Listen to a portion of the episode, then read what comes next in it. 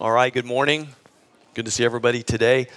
Today is what is traditionally known or called Palm Sunday. And if you look in the Gospels, so if you look in Matthew, Mark, Luke, and John, above this particular passage, typically it says something like triumphal entry. So for instance, if you grab one of the Bibles that's under your chair and you open it to Matthew chapter 21, above there it's going to say, actually, I didn't look at this one to see if it says it in there. In most Bibles, it says triumphal entry. And what it's talking about is a time when Jesus comes into Jerusalem. And not only Jesus, but thousands of other people are traveling to Jerusalem.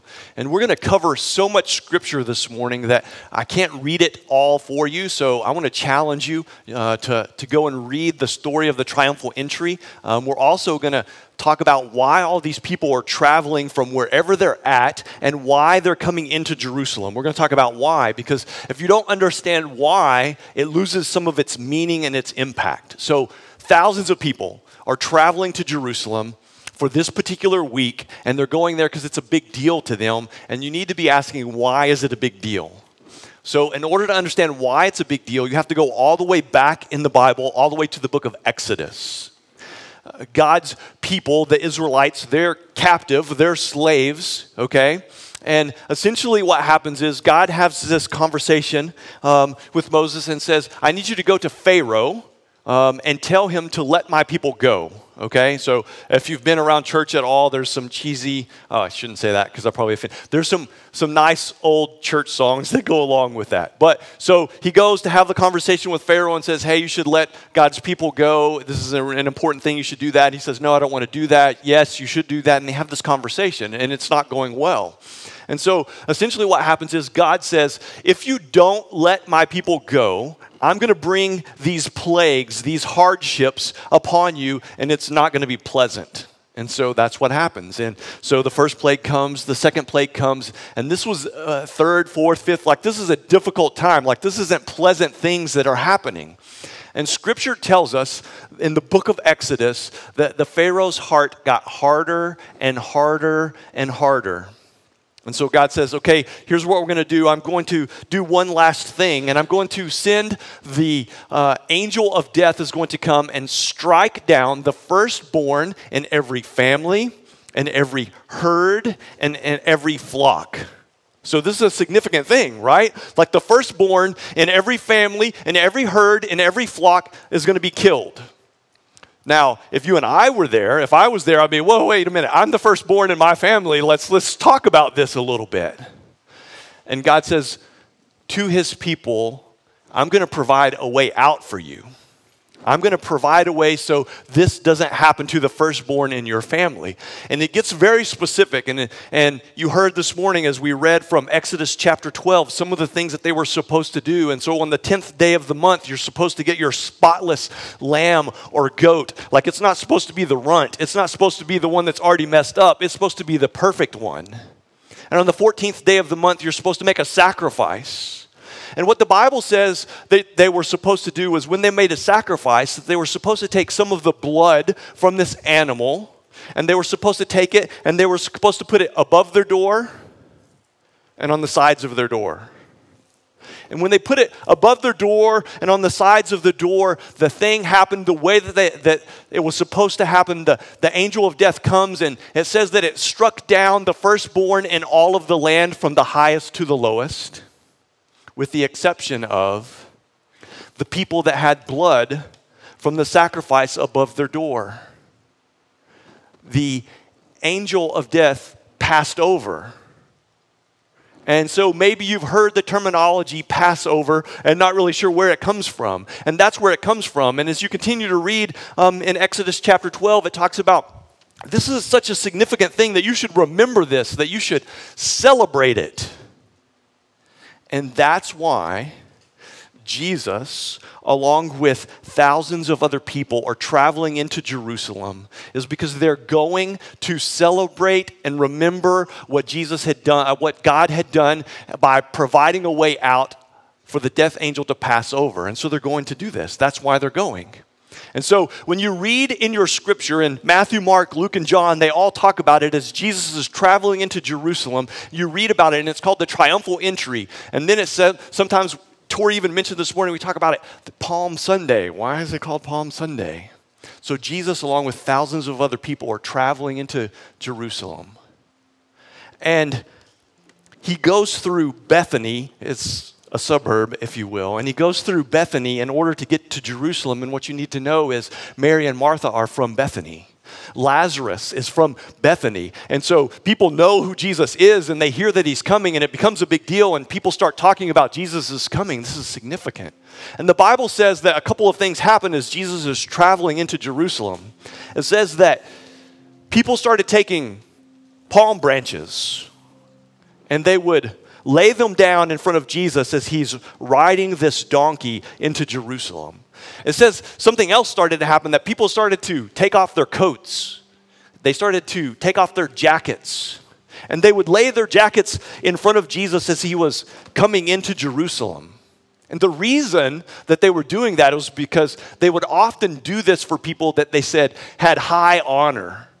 And so they were honoring Jesus by laying down these palm branches, by laying down their outer garments in front of him as he's traveling into Jerusalem, along with thousands of other people, so that they can celebrate and remember what God had done for them back in Egypt. Like, just think about it, because they've heard about what happened in Egypt for generation after generation after generation. Every year they get together and they begin to celebrate and they begin to talk about the things that happened, and they ate together, and it was a festival, and it was a big deal because they were remembering. And isn't it interesting that in the very moment when people were traveling into Jerusalem to remember what God had done, that the very Son of God is traveling with them into Jerusalem? And there's a lot of excitement that starts to build because Jesus has done some incredible things, and people start talking about it. And you know what it's like when people start talking about things, and the excitement builds, and people start saying things like, I think this is the guy, this is the one, he heals people, he feeds people, he's a lover, he's a toucher, he's a healer, and everybody starts to get excited that this guy, Jesus, is coming to rescue us. And when you read in Scripture, it says that they say, Hosanna, Hosanna. Blessed is he who comes in the name of the Lord. And it's a pretty significant thing as they come to travel. Many of Jesus' core teachings take place over the next week. Like, some of his core things that he teaches is a big deal. And one of the things that you read in Scripture that happens is people would go, when they got to Jerusalem, they would go to the temple. The reason that they would go to the temple was because it was difficult to travel. Okay, remember why they're going? They're going to celebrate and remember what God did back in Egypt, and they're going to make a sacrifice. It was difficult to travel 2 or 3 weeks with your spotless lamb or your goat. And so what they would do is they would travel, and when they would get there, they would go to the temple to buy or to purchase their sacrifice. And what happened, like sometimes happens when you start doing religion, is somebody found a way to make money on the backs of the worshipers. And so people would come into the temple, and there would be tables, money changers, like if you were to fly out of the country and you need to exchange your currency, it would be something like that. These tables lined with people and money in the temple, and you would come in and they would ask, where did you come from? And you would tell them where you came from, and they would say, well, here's your exchange rate. And so you would lay out most of all the money that you had, and you would put it down on the table, and they would say, okay, here's your exchange rate plus the hefty commission that we want to charge you. So they were making money on the backs of the worshipers that were coming to worship God. I don't know if you've ever saw anyone taking advantage of people who try to worship, or making money on religion, and how that makes you feel. I guess pretty gross, right? Jesus felt the same way on that day. And for whatever reason, some righteous anger began to rise up in him as he saw the people making money on the backs of the worshipers. And I know that maybe if you grew up going to church, you've seen those pictures of Jesus with his nice green eyes and his hair all flowing in place, and he's kind of glowing and he looks all happy. That is not what he looked like on this day. He's ticked because he sees how people are taking advantage of worshipers. And as he goes in there, the Bible tells us that he begins to flip over tables and he's kicking tables and he begins to yell at them and he begins to tell them, get out, all of you get out of here. You've turned my Father's house into a den of thieves. And over the next several days, some of Jesus' core teachings take place. He unpacks an incredible amount of gospel teachings. And one of the things that he tells people is, love the Lord your God with all your heart, with all your soul, with all your mind, with all your strength. For them, it was called the Shema, the sum of the Old Testament. He taught about many parables. He did a parable of the wedding feast and a parable of the virgins. And he talked about the end times. And so he's doing some incredible amount of teaching over the next couple of days. And here's what happens. It's now Thursday. And on Thursday, everybody's supposed to get together to have their Passover meal. And Jesus' followers, his disciples, they're like, Jesus, hey, this has been a great experience, okay? Like riding in on the donkey and the palm leaves and the jackets, that was really cool. And then, whoa, what you did in the temple, that was pretty amazing. Like it's been a lot of fun, but I need you to tell us what we're going to do about our meal together, our Passover. Where are we going to celebrate? So Jesus gives them some specific instructions. They're supposed to go to a specific place and they'll see a guy with a glass of water and they're supposed to follow this guy to the house. They follow him to the house and there's going to be a man there. You're supposed to ask, can we come and celebrate at your place? And that's exactly what happens. And he said, sure, come. So Jesus and his disciples had celebrated Passover together many, many times. This was not the first, but it would be the last.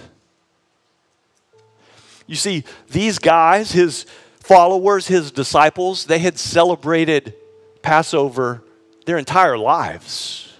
For hundreds and hundreds of years, their families had celebrated what God did in Egypt, and it was a significant event for them. And they wanted to know, Jesus, where are we going to eat? Where are we going to party? Where are we going to spend time together? Where are we going to remember what God did when we made those sacrifices and people put blood above their door? We need to do this. So they go to the guy's house and they get into a small room, and they're celebrating this Passover just like they always did. But this time, Jesus begins to say some things a little bit differently than he had before. And Jesus picks up some unleavened bread that was very significant for them. And it was part of their, not only culture, but part of their celebration. And he picked it up and he said, guys, I need you to know that this bread represents me. My body broken for you. And you got to put yourself in their place because they're thinking, no, Jesus, this is representing what God did back in Egypt when he provided a way out. He rescued us. We put the blood above our door and the death angel passed over. This has nothing to do with you or with bread, what's going on. And he says, this is my body that's going to be broken for you. And as they continue to share their meal together, the Bible says that he picked up his cup and he said, guys, I want you to know that this cup represents my blood that will be shed for the forgiveness of your sin. And you still have to understand where they're coming from. This is all brand new to them. And they're like, no, we already have this covenant with God. That's why we're remembering. That's why we're celebrating. That's why we do this. And he says, this cup represents the blood shed for the forgiveness of your sins. And the Bible says that after they had finished sharing a meal together, that they sang together, like And I can just imagine what it would be like if we were there in the room and we shared a meal with Jesus, and then we began to sing together. After they had sang together, what happened was they got up and they began to travel a little bit, and most likely went out north of the city of Jerusalem, and they went down into the Kidron Valley up to this place called Gethsemane, the Garden of Gethsemane. Maybe you've heard that term before, but do you know what Gethsemane means? Gethsemane means olive press. And that doesn't sound quite as cool as the Garden of Gethsemane, does it? That Jesus traveled to the Garden of the Olive Press. Or does it? See, when you look and see exactly what the olive press is and how it works, it's pretty interesting. One of the ways that they would press olives, and olive oil was very important to them. They used it in everyday life, but they also used it in worship at the temple. And there was this big a stone container that they would put the olives in. And then there was this wheel that made of stone that they would use, and they would get somebody behind the wheel to push it around, or an animal to push it around, and it would begin to crush the olives. And as it would crush the olives, the very first part of the olive oil would begin to run out of a little slit that's made into the container, and it would run down into a bowl, and they would catch this very first part of the olive oil. And do you know what they called the very first part of the olive oil? Virgin olive oil. And they would take it straight to the temple to be used in worship. And so when we read in Scripture that Jesus is in the Garden of Gethsemane, he's in that crushing place.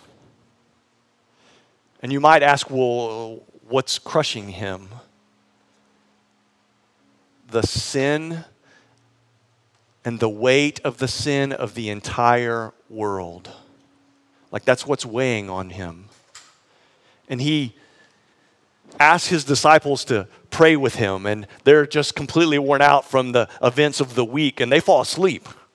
And so Jesus is in this crushing place in the garden, and he begins to pray and cry out to his Father.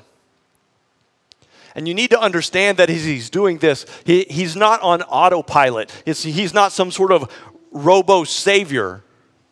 Like, he's having this conversation with his Father, and this is what he says. God, if there's any other way that we can do this, if there's any other way that we can ultimately provide this Passover for all people for all time, can we figure out some other way to let this cup pass from me? And you might say, this cup, what cup? The cup of wine? No, the cup filled with the sin of the entire world, yours and mine. And it says that he prayed even again, Father, if there's any other way that we can do this, let's find some other way. Is there something else that we can do? And he knew then what some of us didn't know until now, that there was no other way. He knew from the very beginning, the time when he was a young boy, what his purpose was and where he was coming from and what he was called to do. And ultimately, at the end of his conversation with his Father, he says, not my will, but yours. Whatever you want me to do, that's what I'll do. And as you continue to read in Scripture, it says that torches came through the night, and the silence became chaos, and the disciples woke up, and they couldn't figure out exactly what was going on, and soldiers have come to arrest Jesus. They arrest Jesus, and they take Jesus to Caiaphas, the high priest, who has some judicial authority and can impose some punishment if he thinks that it's necessary. And they begin to talk about the things that they don't like about Jesus. You see, the religious leaders are terrified of the things that Jesus is saying. It's because he's completely turning upside down their system. And he's helping them understand, or he's trying to help them understand, that the way that they've done religion, the way that they've done church, he's come to make a different way. And they don't like it. They want him dead. They want him gone. The Bible says that they take him before Pilate, and Pilate says, I don't see what you see in this guy. I don't know why you want him punished. I don't know why you want him killed. I see a lover. I see a kind man. I see a healer. He feeds people. He takes care of people. He doesn't have a large army. He doesn't have a large house. He's not going to overthrow anyone. And the Bible says that they couldn't really get anything to stick on him in the Jewish camp or in the Roman camp. And they're trying to figure out what they can do. And they begin to put a lot of pressure on Pilate. And so he comes up with a plan. And his plan is simply this: I'm going to punish him and release him. And one of the forms of punishment that they would use was called a cat of nine tails. And it was probably a little bit similar to this. Strips of leather with metal, sharp metal or stone in there. And many people would not make it past the whipping floor because of the damage that this device would cause. And the Bible says that they took him, that they tied him up, and they began to lash him. And they lashed him, and they lashed him, and they lashed him. And with every lash, the prophet Isaiah's words are coming true. By his wounds you will be healed. By his stripes you will be healed. And after they had beaten him, they rolled him over. And they put a crown of thorns on his head. And they begin to mock him and make fun of him. Whoa, look at you, big king, now. And you can just begin to think of some of the things that they might have said to him. Aren't you all strong and powerful, king? Save yourself now. They stood Jesus up and they took him back again to Pilate. All along, Pilate thinks that he's done what they wanted to do and he's going to release Jesus, but the religious leaders would have nothing of it. And they began to chant, crucify him, crucify him. Pilate still wanted to try to see if he could devise some sort of plan, so he says, it's customary during Passover for me to release one prisoner, so let's just release Jesus. And they again started chanting, crucify him, crucify him. So Pilate says, well, I'll give you a choice. I'll give you two choices. We can release Barabbas, who is a known criminal, or we can release Jesus. And the crowd said, no, we want him. Release Barabbas, crucify Jesus. Crucify Jesus. So they began to march Jesus out of the city, because they didn't have any crucifiers in the city, because it was gruesome and gory, and that wasn't something that they did in the city. And they began to march Jesus out to a place called Golgotha, or the place of the skull, where they would do crucifixions.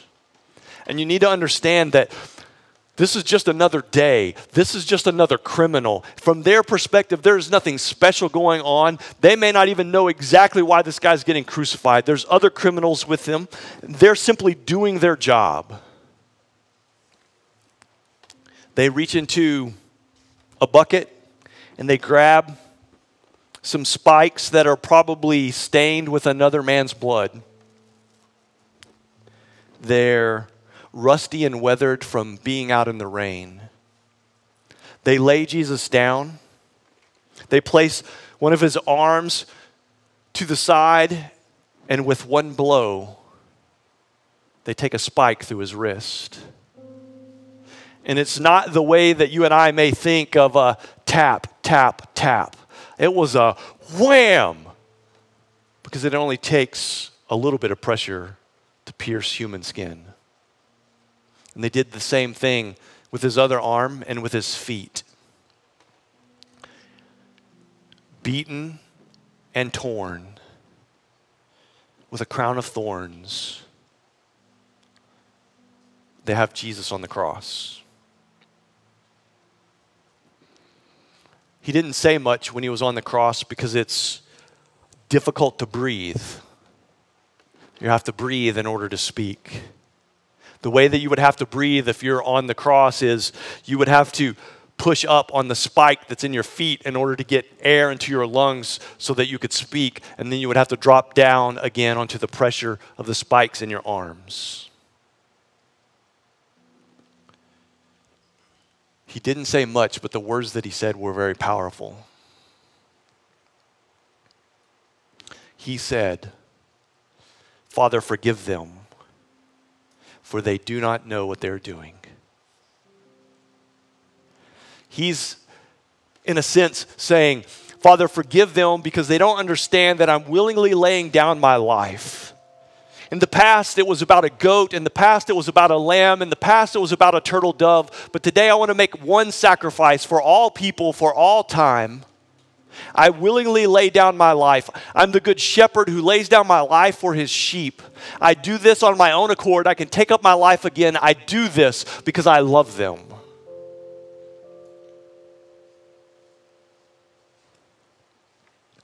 One of the other things that he spoke when he was on the cross, he said, Father, why are you turning your back on me? Why are you forsaking me? Because you see, when he began to take on your sin and my sin, the sin of the entire world, he was then alone, not alone, but alone, without God alone.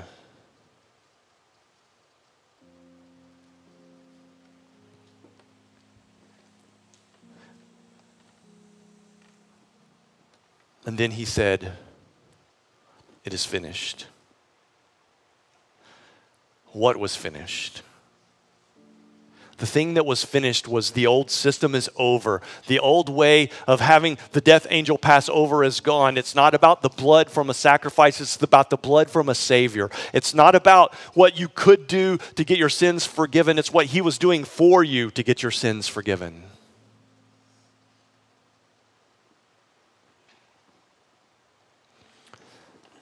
And then, with one last breath, he simply said, Father, into your hands I commit my spirit. Very simple words, yet with very profound meaning. And Scripture tells us that what happened was that it got incredibly dark and that the ground began to shake. And then back in the city, in the temple, there's this place called the Holy of Holies. And there was this gigantic curtain that separated the Holy of Holies from the rest of the temple. And the high priest was the only person that could go in there to ask for the forgiveness of people. And the Scripture tells us that the curtain began to rip from the top to the bottom. And what that was saying, or what that was representing, was that Jesus has now gone and made a way with the old system, the old covenant. He's made a new covenant with people. And he's made a way for sinful people to have access to a righteous and holy God because of what Jesus Christ did on the cross.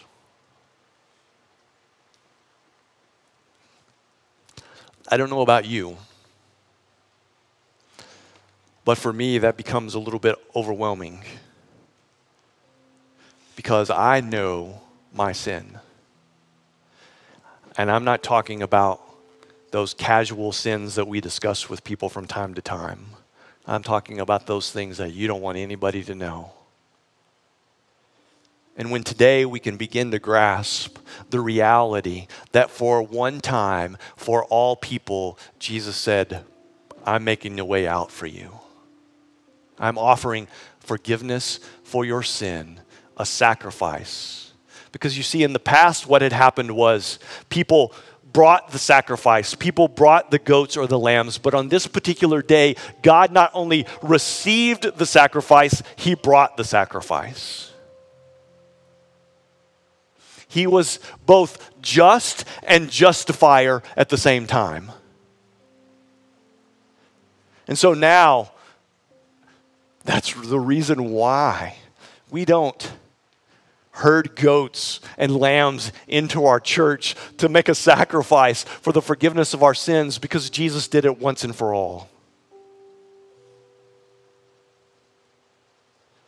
And he took upon his sinless body your sin and my sin.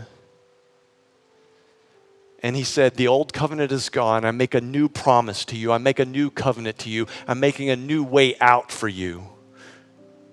The reason that I do this is because I love you and I want to offer you a way so that you can have forgiveness of your sin and that you can have access to God.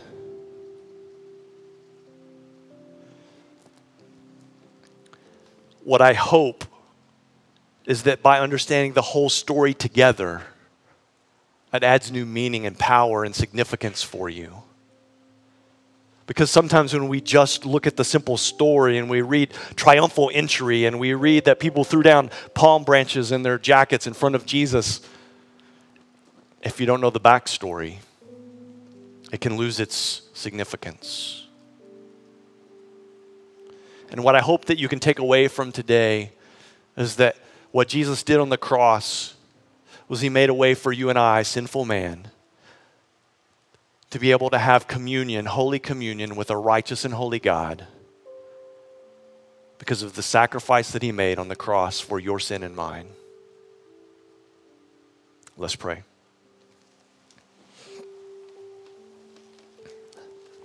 God, I thank you for this morning, and I pray that in some supernatural way that you could take the things that we've discussed and that you would begin to burn them into our heart, that you would press them into our mind, that you would begin to help us see the significance of the sacrifice that you made for one time for all people.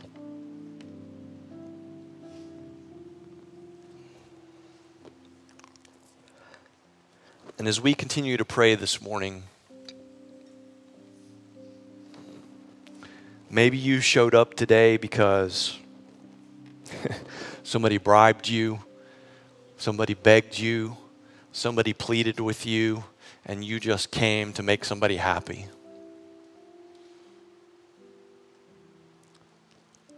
But maybe for the first time you see the significance of the sacrifice that Jesus made, and you just simply want to say yes to him.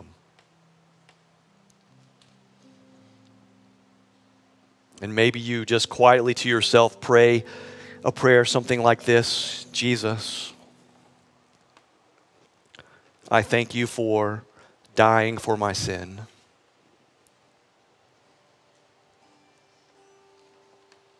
I ask for your forgiveness. Cleanse me and make me new.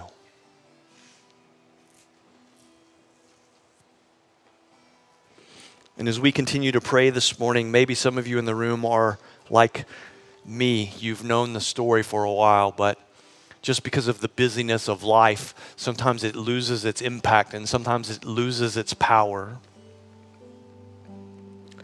And I just want to beg you for a moment, let the reality of what your Savior did for you sink in.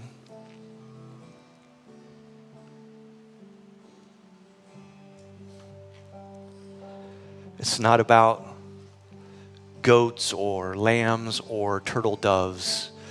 It's about the one final spotless lamb. His body was broken and his blood was shed for the forgiveness of your sin. And I pray that that overwhelms you and that grips you and that changes the way that you live your life because you respond to the greatness of who he is and what he's done. And Jesus, this morning, thank you is not enough, but we say thank you. We say thank you that we no longer have to dip our hand into a bucket of blood to put over our door, but we simply reach out our hand in faith and we say, Christ over my life, Christ over my sinful thoughts, Christ over my lustful thoughts, Christ over my greedy thoughts, Christ over I'll do my own thing, Christ over I don't care what you say, I don't believe, Christ over when I choose to be selfish, Christ over my past, Christ over my present, Christ over my future. We say thank you. In your righteous and holy name we pray. Amen.